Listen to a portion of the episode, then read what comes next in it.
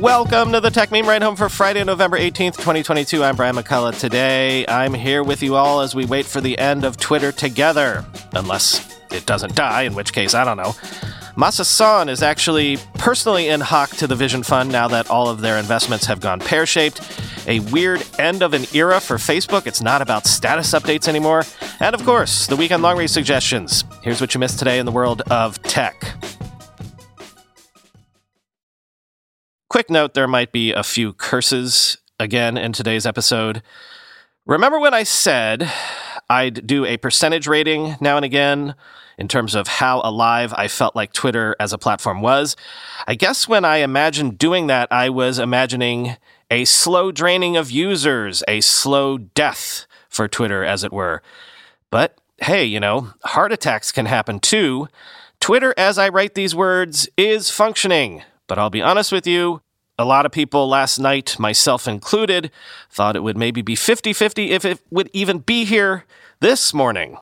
That was because yesterday, hundreds of Twitter employees posted farewell messages and salute emojis in Slack and tweets, announcing their resignations after Elon Musk's so called hardcore ultimatum.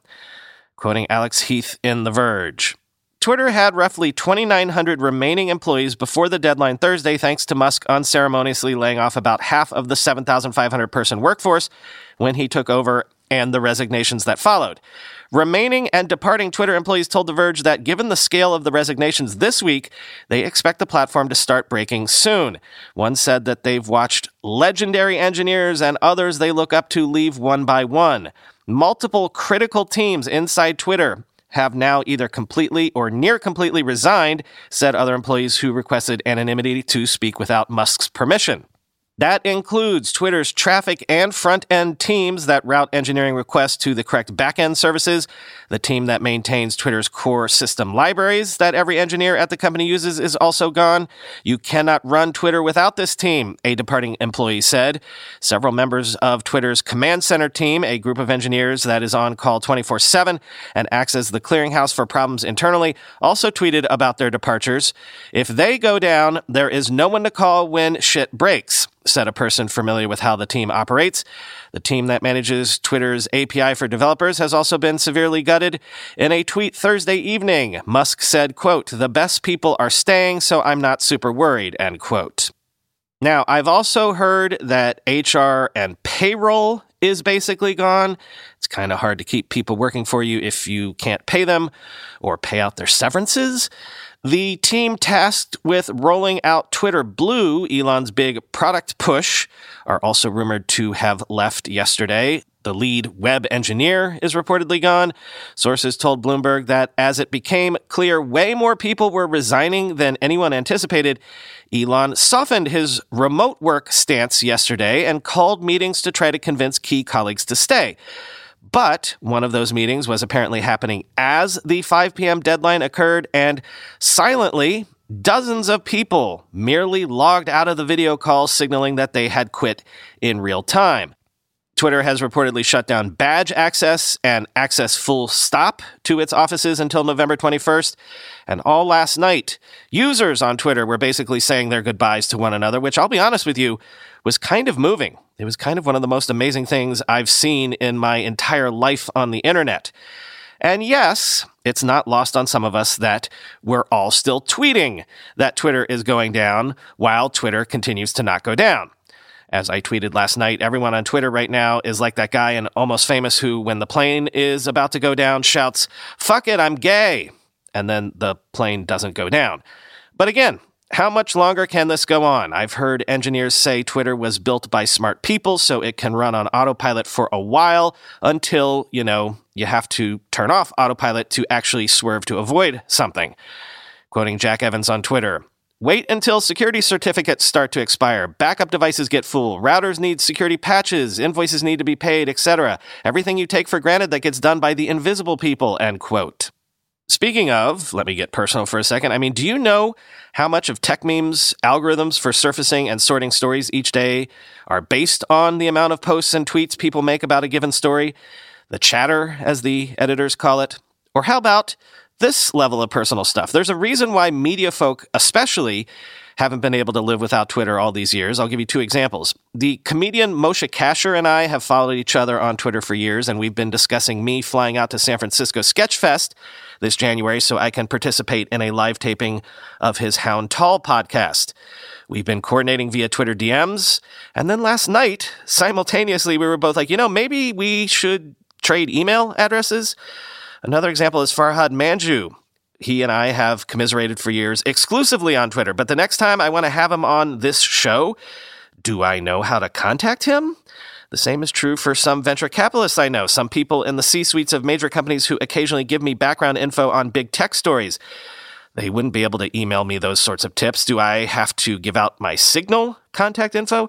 There's a reason why for 15 years now, handing out my Twitter handle at conferences has sort of been like handing out my business card. It's like, you have permission to bug me in this specific asynchronous way that isn't quite as direct as my phone number or email address. But back to other people, specifically the tweeps themselves. Why have even those who survived the layoffs earlier chosen to jump ship now? In the show notes, I've linked to a reputed Twitter engineer named Peter Clowes, who had a tweet storm on Twitter last night. Read the whole thing because he says Everyone expected the layoffs. He doesn't hate Elon. He very much wants Twitter to succeed. And as late as earlier this week, he and his wife had agreed that he'd stick it out, give it his best shot, because what else did he have to lose?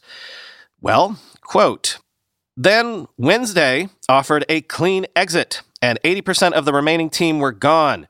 Three out of 75 engineers stayed. If I stayed, I would have been on call constantly with little support for an indeterminate amount of time on several additional complex systems I had no experience in. Maybe for the right vision, I could have dug deep and done mind numbing work for a while. But that's the thing. There was no vision shared with us. No five year plan like at Tesla. Nothing more than what anyone can see on Twitter. Such a plan is allegedly coming for those who stayed, but the ask was blind faith and required signing away the severance offer before seeing it. Pure loyalty test. There was no retention plan for those that stayed, no clear upside for sticking it through the storm on the horizon, just trust us style verbal promises. But tweeps overall were untrusting after the seven months of acquisition drama, recent tweets and leaks, etc. So my friends are gone. The vision is murky. There is a storm coming and no financial upside. What would you do? Would you sacrifice time with your kids over the holidays for vague assurances and the opportunity to make a rich person richer? Or would you take the out? To be clear, I love hard work. I do well with chaos, but I like doing it with people I like for a mission I care about and ideally with significant upside potential, financial or otherwise, to balance downside risk. Side note, being left solely to put out fires and keep services running isn't exactly what I dream of doing as an engineer. I just want to know what I am signing up for besides pain. End quote. And quoting not Bruno again on Twitter.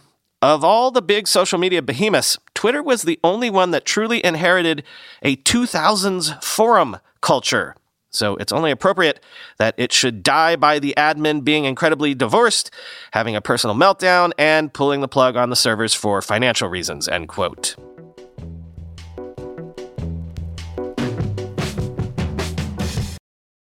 Word this morning that SoftBank expects to write down its entire $100 million investment in FTX, which makes sense, though, as others have said, only $100 million? That's not the Masa Son we know. Maybe this is. According to the Financial Times, Masayoshi Son personally owes SoftBank close to $5 billion due to its growing losses. His stake in the Vision Fund 2 is now probably worthless, down from a valuation of about $2.8 billion in 2021. Quote, the 65 year old chief executive and founder of SoftBank last week said he would step back from running day to day operations at the group. His main focus, he said, would be on the company's British chip subsidiary ARM after the technology conglomerate posted quarterly investment losses of $10 billion. The widening losses in SoftBank's various investment vehicles have also added billions of dollars to the tab that Son owes the group in relation to its technology bets. This is because SoftBank fronted him the money to invest in its technology related funds, which he is under no obligation to repay for many years. SoftBank has not yet collected $2.8 billion that Son owes in relation to his stake in the fund. Previously, SoftBank netted off the value of his equity from the amount he owed the group, meaning at the end of 2021, this stood at just $4 million. Son also owes SoftBank 669 million under a similar arrangement on its Latin American fund, which has backed startups across the continent, although this is reduced to 252 million when his equity value in the fund is taken into account.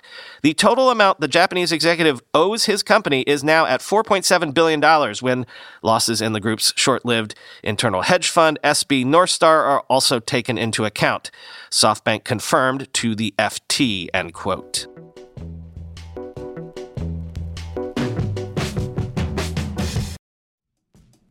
Let's be real for a minute. Most guys would wear a t shirt every day of their lives if they could. The problem is that most t shirts are not acceptable to wear at work or out on a hot date night. But today's sponsor, Cuts, has finally changed that. Cuts t shirts are such high quality, wrinkle free, and so buttery soft that you can look like you're dressing up even when you're dressing down. Yeah, you heard that. Wrinkle free. You never have to substitute comfort for fashion ever again. If you see me in a t shirt, it's likely one from Cuts. I'm also a huge fan of their AO five pocket pants, the right sort of step up from jeans without going all the way into dress pants, like literally my ideal Venn diagram of professional looking but comfortable feeling.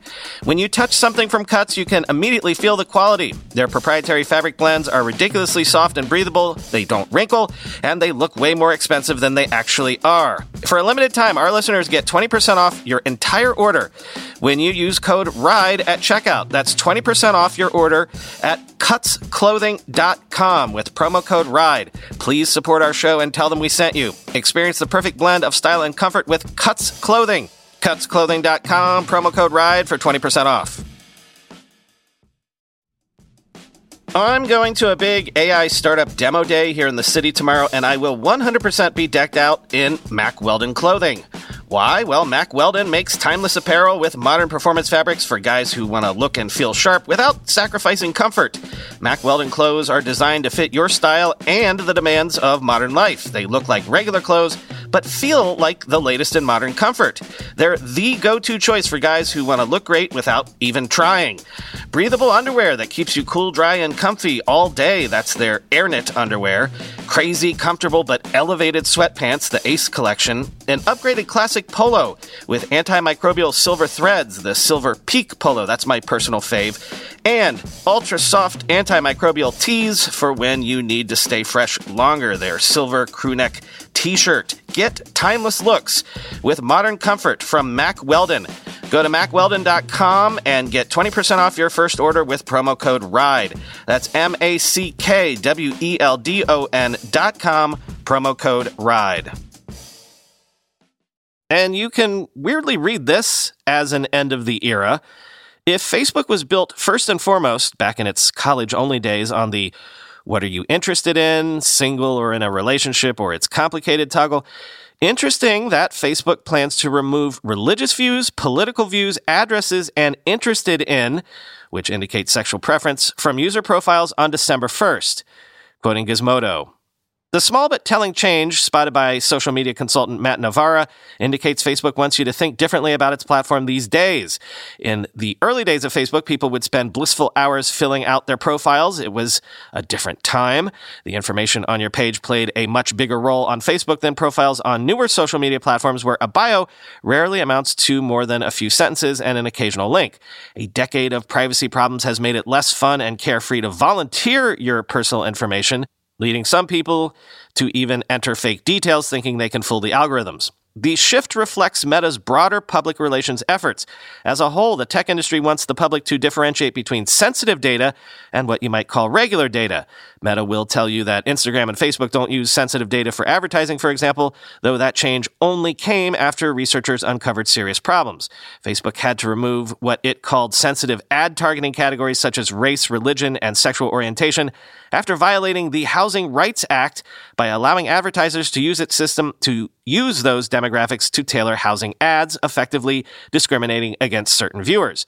Advertisers responded by zeroing in on proxies, like targeting ads based on interest in Jewish holidays, rather than the literal fact that someone is Jewish.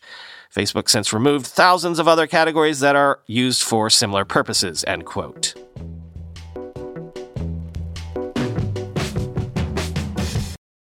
Time for the weekend long read suggestions. First up, I started this show by saying Twitter isn't down yet.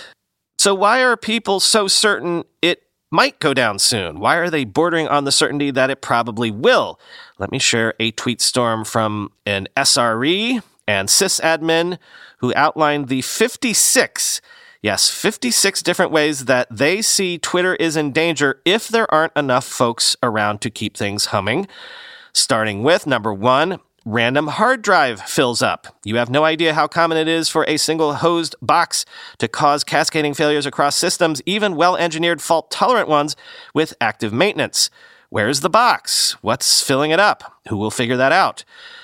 Or forget the World Cup. As I've mentioned, here's number 25 New Year's Eve, USA, East Coast.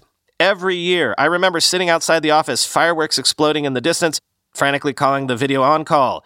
Everyone posts videos of their fireworks. Everyone. It will fill up disks and test your bandwidth to the very limit. Or here's number 27 physical security of your offices. Security guards told me they keep long lists of crazies. Commit them to memory. People want to fucking kill people like Zuck, like ritual murder in the bathtub shit. They show up at the office all the time. Is your security team staffed and ready? Someone will absolutely try to plug a Raspberry Pi into your corporate network 100%. They will try to spoof the Wi Fi. Mike's in the executive offices, 1960s spy movie shit. I'm not joking, end quote.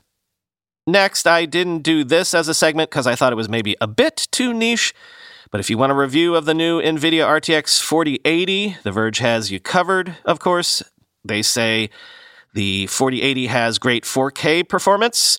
DLSS 3 is genuinely transformative, and 16 gigabytes of VRAM slaps, but it's huge, it's expensive, and the dongle adapter is annoying.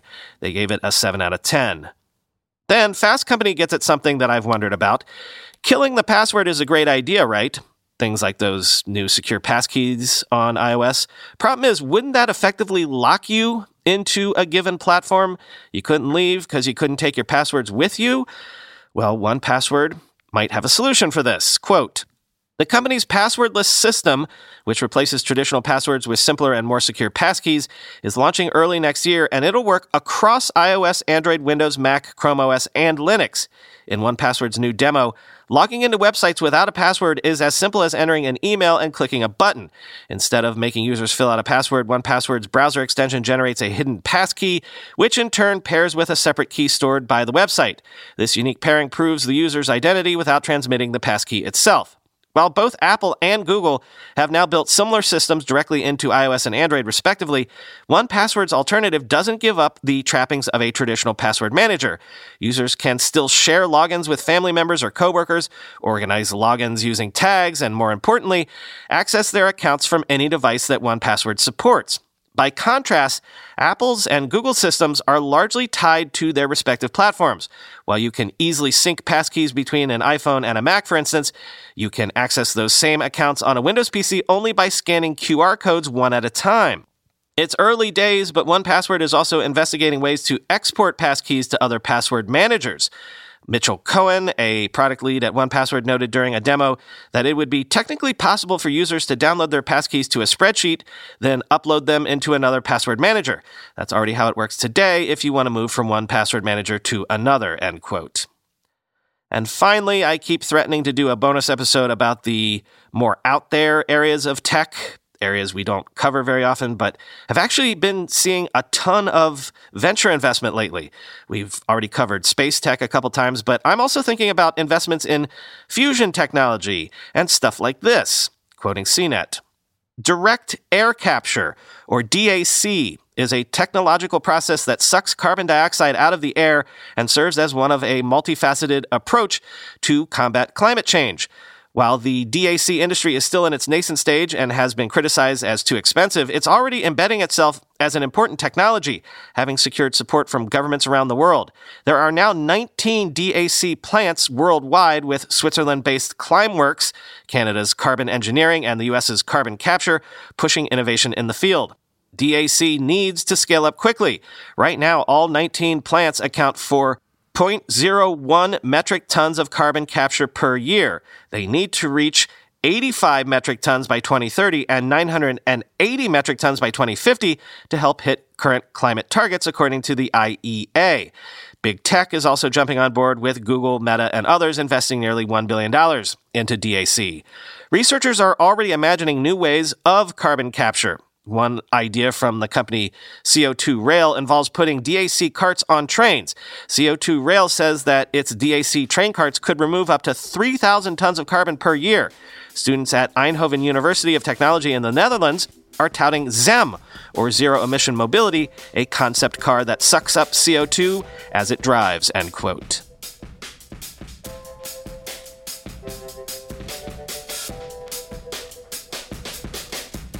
As promised, we are going to have a bonus episode for you this weekend. Chris is in town, so we're going to do it in person. And the great Anil Dash is finally coming on the show. Problem is, we're not actually going to record the show until 4 p.m. tomorrow.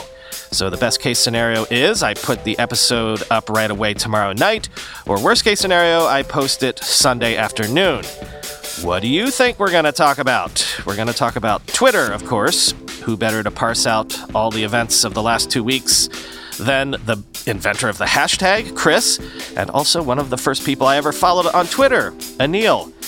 Look, if Twitter is not around by Monday, you can always find me here, of course, but once again, I'm at Ride Home at toot.community on Mastodon. I'll put that in the show notes. And also, I'm trying out something called Post. It's founded by Noam Bardin, the founder of Waze, who you might remember we had on a bonus episode earlier this year. Kara Swisher has been touting Post as a good possible Twitter alternative. The very, very last link in today's show notes is for a sign up for Post at post.news, but please use that link if you do plan to sign up so I can jump the sign up line and then be able to report on how it all works sooner rather than later. Talk to you on Monday.